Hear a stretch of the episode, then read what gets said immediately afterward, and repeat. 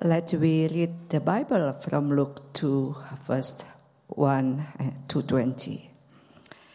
In those days, Caesar August, Augustus issued a decree that a census should be taken of the entire Roman world.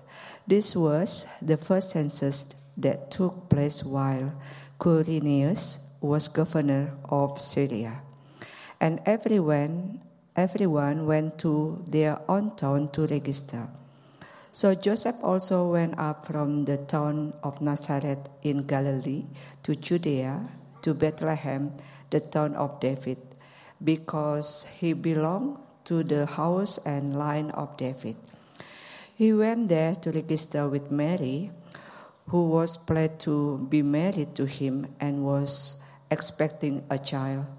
While they were there, the time come, came for the baby to be born and she gave birth to her firstborn, a son. She wrapped him the clothes and placed him in the in a manger because there was no guest room available for them. And there were shepherds living out in the field nearby, keeping watch over their flock at the night. An angel of the Lord appeared to them, and the glory of the Lord shone around them, and they were terrified. But the angel said to them, Don't be afraid. I bring you good news that will cause great joy for all the people. Today, in the town of David, a Savior has been born to you. He is the Messiah, the Lord. This will be a sign to you. You will find a baby wrapped in clothes and lying in a manger. Suddenly, a great company of the heavenly host appeared with the angel praising God and saying, Glory to God in the highest heaven, and on earth peace to those on whom his favor rests. When the angel had left them and gone into heaven, the shepherds said to one another, Let's go to Bethlehem and see this thing that has happened, which the Lord has told us about. So they hurried off and found Mary and Joseph and the baby, who was lying in the manger. When they had seen him, they separate the word concerning what had been told them about this child. And all who heard it were amazed at what the shepherds said to them. But Mary treasured up all, thing, all these things and pondered them in her, her heart. The shepherds returned, glorifying and praising God for all the things they had heard and seen, which were just as they had been told. This is the word of the God. Praise the God. Oh, you don't need.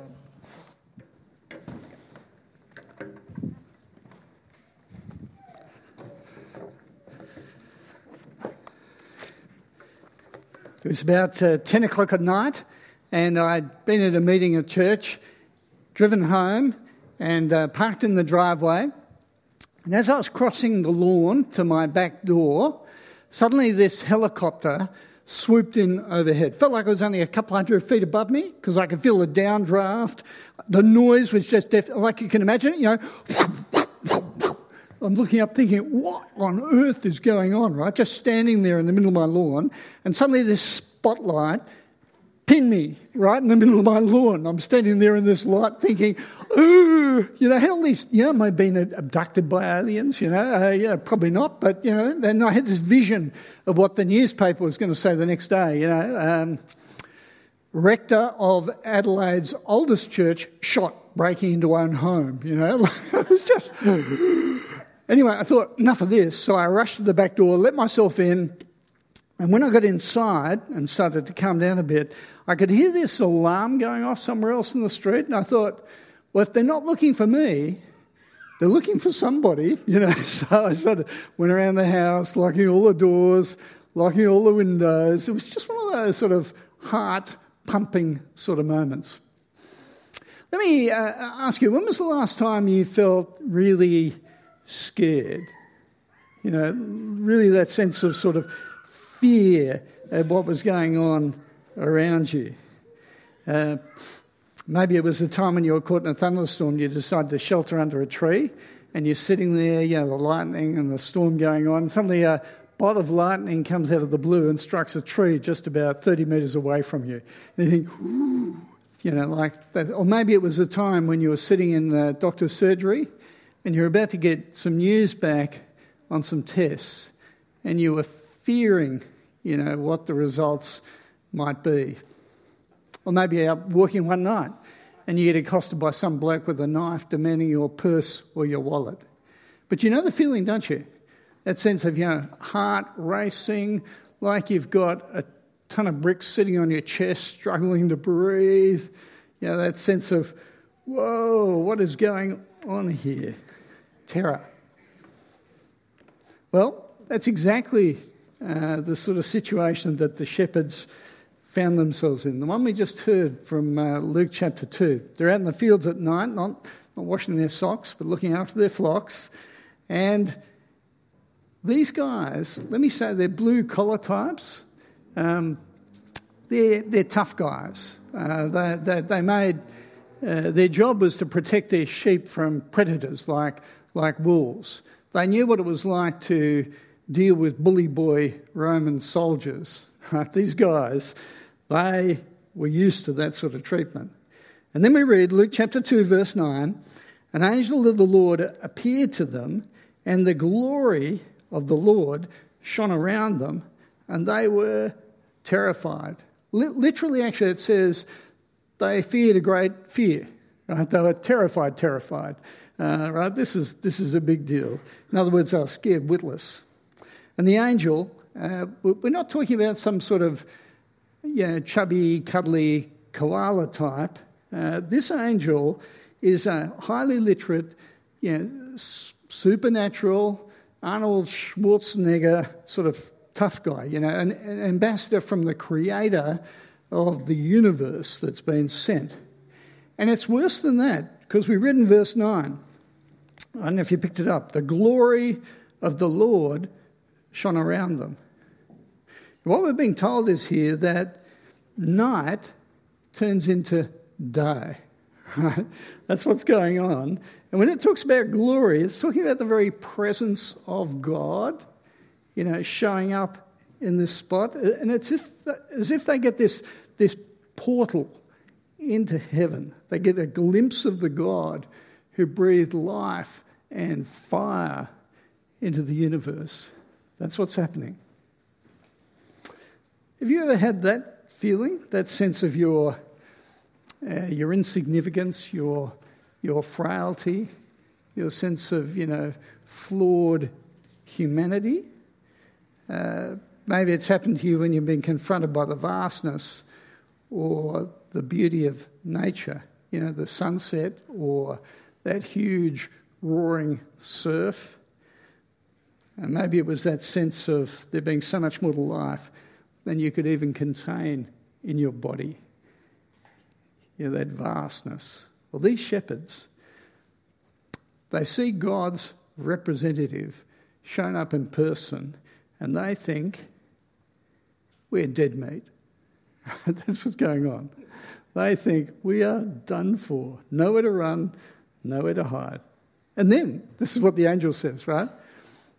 Do not be afraid. Right. you know, sure thing. Let's whistle while we work. You know, like they're just scared out of their brains. But then they get the explanation that helps settle them. And you would have heard that as well. The angel explains this is not a declaration of war, this is not a declaration of the judgment of God. This is exciting news. This is positive. This is God turning up to save. And you heard it, verse 11. The angel says, A Saviour has been born to you, the Messiah, the Lord. The angel's saying, This is the one that God has promised for hundreds of years, the rescuer. He is here. Verse 14 to bring peace on earth. And he backs it up with the sign, the evidence to show it's not just hollow words. Verse 11 In the town of David, a Saviour has been born. Verse 12 You'll find a baby wrapped in cloths and lying in a manger. And then you get this, this big finale. This single angel is joined by a battalion of angels. It's this massive choir. Now, I, uh, you know, a few decades ago, I remember going to rock concerts, you know, where they really cranked the volume right up. And when they did that, you could feel it sort of reverberating through your body, you know. Can you imagine that sort of, or maybe that's a bit lowbrow for you? Uh, maybe a, a concert Handel's Messiah or something, the Alleluia chorus, that might be more. But you know the sense of that overwhelming volume and power that causes, you know, the ground underneath your feet to shake? That's, that's what's going on here. This is what they say Glory to God in highest heaven, and on earth peace to those on whom his favour rests. And then the angels are gone. And the shepherds think, forget the sheep. I mean, forget them. Let's go into town. Now, let's check it out. And they find Jesus just as they've been promised. And, you, and they gossip the news to anyone who'd listen. And people were just stunned. If you've been one of those shepherds, uh, that would be a night that was just burnt into your brain. You'd never forget that, would you? Uh, such an extraordinary occasion. You can imagine, can't you, those shepherds at their, you know, their, their Christmas roast dinners, you know, for years to come. And uh, uh, all the kids and the grandchildren gathered around the table uh, saying, Come on, you know, Dad, come on, Grandpa, tell us about that night with the shepherds. Tell us again, you know, because it would have been that sort of story. And you can imagine they might have also said, uh, You sure you weren't drinking? You know, like. but of course, if you'd been there, no way. You knew what had happened. Uh, you knew exactly what had gone on. It was just such a powerful night. And yet it would have left a few unanswered questions, wouldn't it? Especially as year went on to year. Questions like a saviour. I mean, save us from what? After all, uh, these Roman soldiers, they still strut around the place like they own it. Saviour? And we're told he's the Lord, he's God. I mean, it was a spectacular night, but the circumstance of this, this child's no palace. This is sort of feeding trough for animals. And the baby looked pretty ordinary, really, just sort of a baby baby. You know, God Himself. Good news of great joy. Well, an exciting night, but life sort of just kept going on. You know, we've had thousands of nights since then, thousands of sheep. Everything just sort of seemed to be the same. Peace. Well, the Romans still run the country and people still rip each other off, and there's still the same problems we've always had. Nothing much seems to have changed. And yet, if you're one of those shepherds, you'd still have that lingering sense the angels turned up God was really there, there was something going on. And I wonder if you'd been there, if this is the question that might have kept rolling through your head as the years went on and the decades rolled on. This question I wonder what happened to that kid in the manger, Jesus. I wonder what happened to him. So I want you to imagine that the years do roll by. Let's say 30 years or a bit more have rolled by. And uh, one of those shepherds said, let's give him a name. Let's call him Jacob, right? 15 when he was in the field that night when the, uh, the angels turned up. Now he's in his late 40s. but he's never forgotten that night. I want you to imagine he hears about a guy who's doing some amazing stuff. Jesus, same name. Well, that's a reasonably common name, but same name. But things like, with just a touch, he heals crippled and blind people. Uh, paraplegics apparently are walking. When he speaks, apparently he can control weather. Quite an amazing thing. And they say he's even brought dead people back to life. And when he opens the scriptures, it's as if God speaks right into your heart with extraordinary power and conviction. And he's about the right age, early 30s.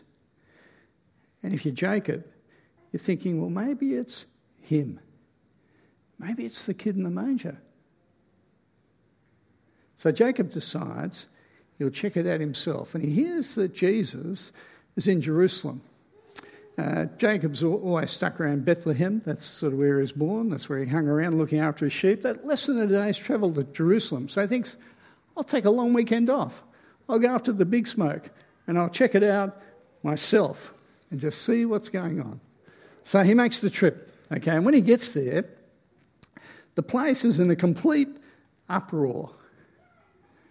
And the reason is because Jesus has been arrested and he's brought before Pilate, and apparently the crowd just bayed for his blood. And Pilate, who's a bit of a wussy leader, just tries to keep people happy, apparently gave in to their demands and ordered for Jesus to be killed by crucifixion. And Jacob hears it's going down today. So, what he does is he makes his way out to a little hill on the outskirts of Jerusalem just in time to see Jesus, who's been nailed to a cross, put up into that vertical position. And he is in bad shape, uh, beaten, uh, bloody, half dead already. And so Jacob's standing there looking at Jesus on the cross and thinking, God? Messiah, Saviour. And then uh, some of the religious leaders who are hanging around the cross as well, they're giving Jesus a hard time, saying this He saved others, let him save himself if he's God, the Messiah, the chosen one and the Roman soldiers, they get on the, on the act too. They say, Well, if you're the king of the Jews, save yourselves.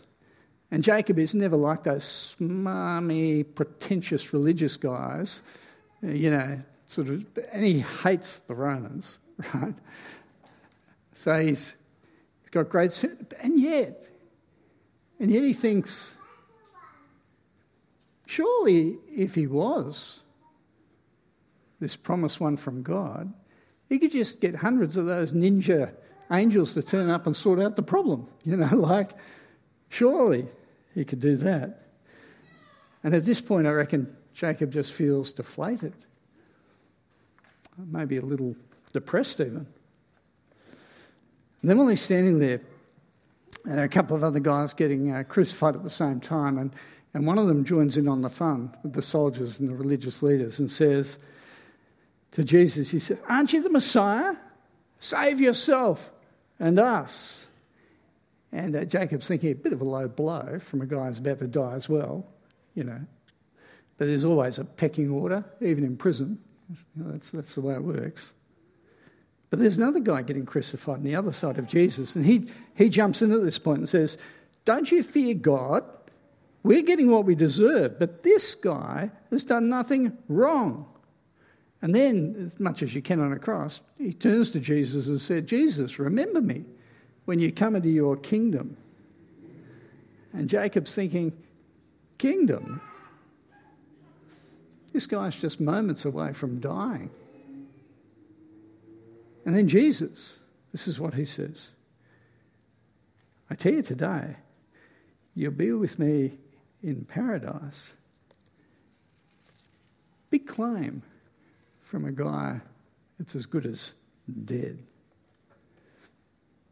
And then, while Jacob's standing there, it's about the middle of the day, about, about 12 o'clock noon, and suddenly the sun just stops shining. And Jacob looks up, not a cloud in the sky, but it's dark like night. And it just stays that way, even though it's the middle of the day.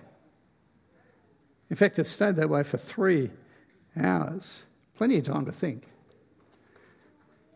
As Jacob's standing there, his mind goes back 30 years and he remembers that night when night turned to day when God showed up. He thinks, and now here we have day that's turned to night. God has shown up again. But, but what does it mean? And then while they're standing there, three hours, a long time to stand in the dark, this bloke from town turns up and lets us all know that the curtain in the temple has been ripped right down the middle from top to bottom. And then for Jacob, it all starts to fall into place. Because that, that curtain in the temple, that represented the barrier between people and God, between sinful people and a holy God. Uh, the sense of my sins separating me from God Himself. And every day in the temple, sacrifices of animals and birds and crops were made on a daily basis as the means for us dealing with our sin before God. Then once a year, the, uh, the senior high priest would duck behind that curtain and offer the big sacrifice uh, for the sin of people on the day of atonement. What did the angels say? A Saviour, the Messiah, the Lord, peace. And then it starts to click into place for J- Jacob. See, this Jesus is the one God promised would bring peace, not by uh, turfing the Romans out of the country, but peace between us and God. And, and what's happening is this, this baby born goes to a cross to actually save people from their rebellion against God, their sin against God. Jesus is the ultimate sacrifice. No more temple, no more curtain, no more need. And just like on that first night, 30 years prior, I wonder if Jacob went back home to Bethlehem, glorifying and praising God for all he'd heard and for all that he'd seen. Now, of course, I don't know if there were any shepherds there in Jerusalem when Jesus was killed. Uh, I, don't, I don't know. But actually, if you read to the end of Luke's Gospel, what you'll discover is the events did play out exactly the way I just described them. It's exactly the way what happened. And so, here we come to another Christmas. For some of us, it's uh, uh, my guess is close to 90. For others of us, not quite so many. And we're asking, what is Christmas all about? Friends, Christmas is about God sending his son Jesus on a rescue mission. And maybe as you come to the end of a year, uh, you're aware of major issues that you've faced or are still facing issues to do with uh, health concerns or financial things that are crowding in on you, or relationships that are strained or broken, or maybe it's just a time that fills you with a sense of grief because of people that you've lost. Or actually, maybe you head, head towards Christmas and everything's going really well. it's just been a, you couldn't want for things to go much better than what they are right now. Friends, God sent His Son into this world to save us from our biggest problem. It's actually one we all share in common. It's the failure to treat God properly. And that's why Jesus was sent.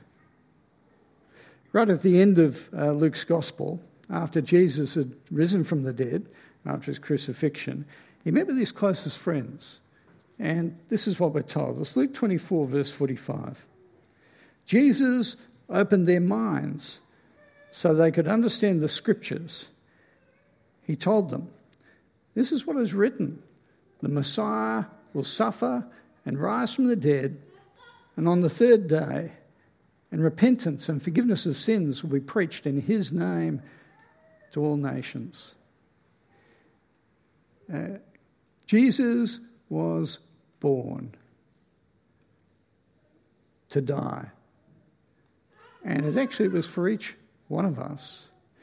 Because at Christmas, we remember that God has dealt with our biggest problem by sending His Son to deal with our failure to treat Him properly, our sin, to offer forgiveness and hope, peace with God. And it's actually offered for anyone who will turn and put their trust in Him. And then, right at the end of Luke's Gospel, uh, we're told that Jesus actually leaves his friends, is lifted up into heaven. And you think, what's it got to be like? You know, the, their mentor, their closest friend, the most powerful influence in their life, suddenly taken from them. How do they feel? Well, it's Luke 24, verse 52. We're told his disciples worshipped Jesus and they returned to Jerusalem with great joy. With great joy. They worship him because Jesus is God. And they celebrate because it's all come together. And they get what Christmas is all about. They get the fact that the Saviour has been sent into the world. Well, my friends, as we head towards another Christmas, can I tell you that my prayer for all of us is that when you go home today, uh, your hearts will be full to overflowing in joy because you know that God sent his son Jesus as someone to save you from your sin. Because when you get that, your heart will be filled to overflowing, full of joy, full of thankfulness, full of celebration.